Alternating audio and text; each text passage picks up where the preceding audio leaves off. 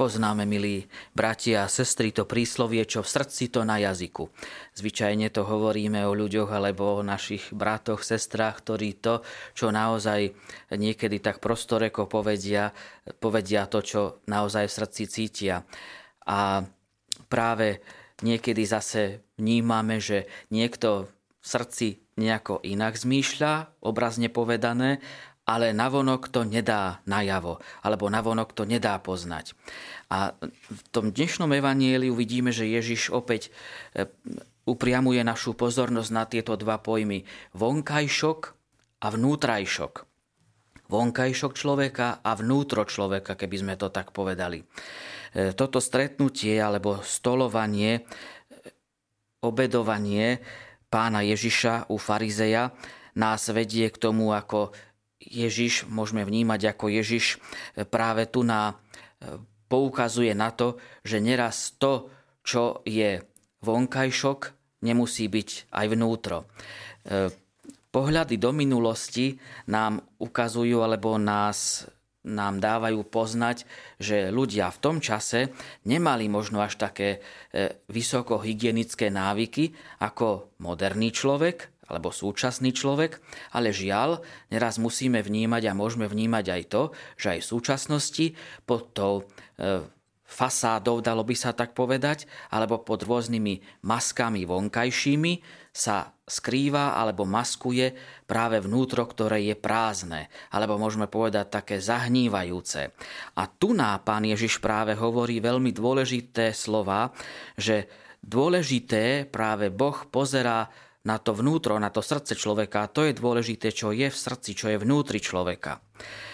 Dneska, keď sa zameriame zase na tú druhú časť Evanielia, máme rôzne čistiace prostriedky aj na riady, na taniere, na poháre, dokonca sú umývačky riadov, že?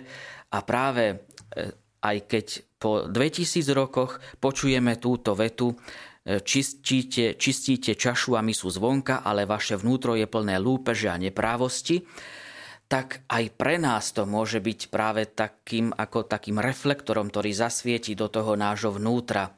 A môžeme sa tak zamyslieť nad sebou. A práve tu na, e, môže hrozdiť jedno také pokušenie, že aha, však to pán Ježiš hovorí im, alebo hovorí to tým druhým. Nie, nie.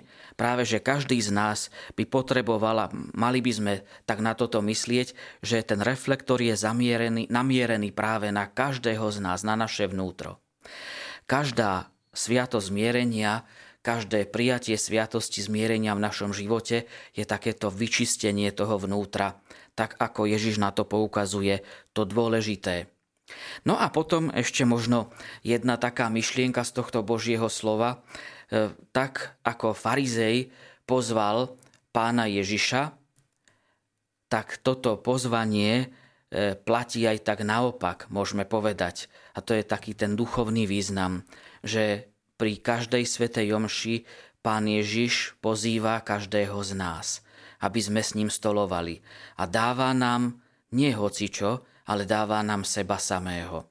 A tak môžeme prosiť, aby sme vždy mali silu odpovedať na toto pozvanie pána Ježiša, dokázali ho prijať a odpovedať tým, že zase my mu chceme dať to naše vnútro, teda tiež celého človeka.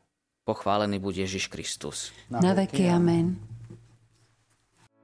Vypočujte si aj ďalšie zaujímavé podcasty. TV Lux nájdete na deviatich samostatných kanáloch, kde na vás čakajú relácie s pápežom Františkom, kázne, modlitby, prednášky, biblické podcasty, rozhovory, inšpiratívne epizódy na pár minút, svedectvá či podcasty určené pre deti.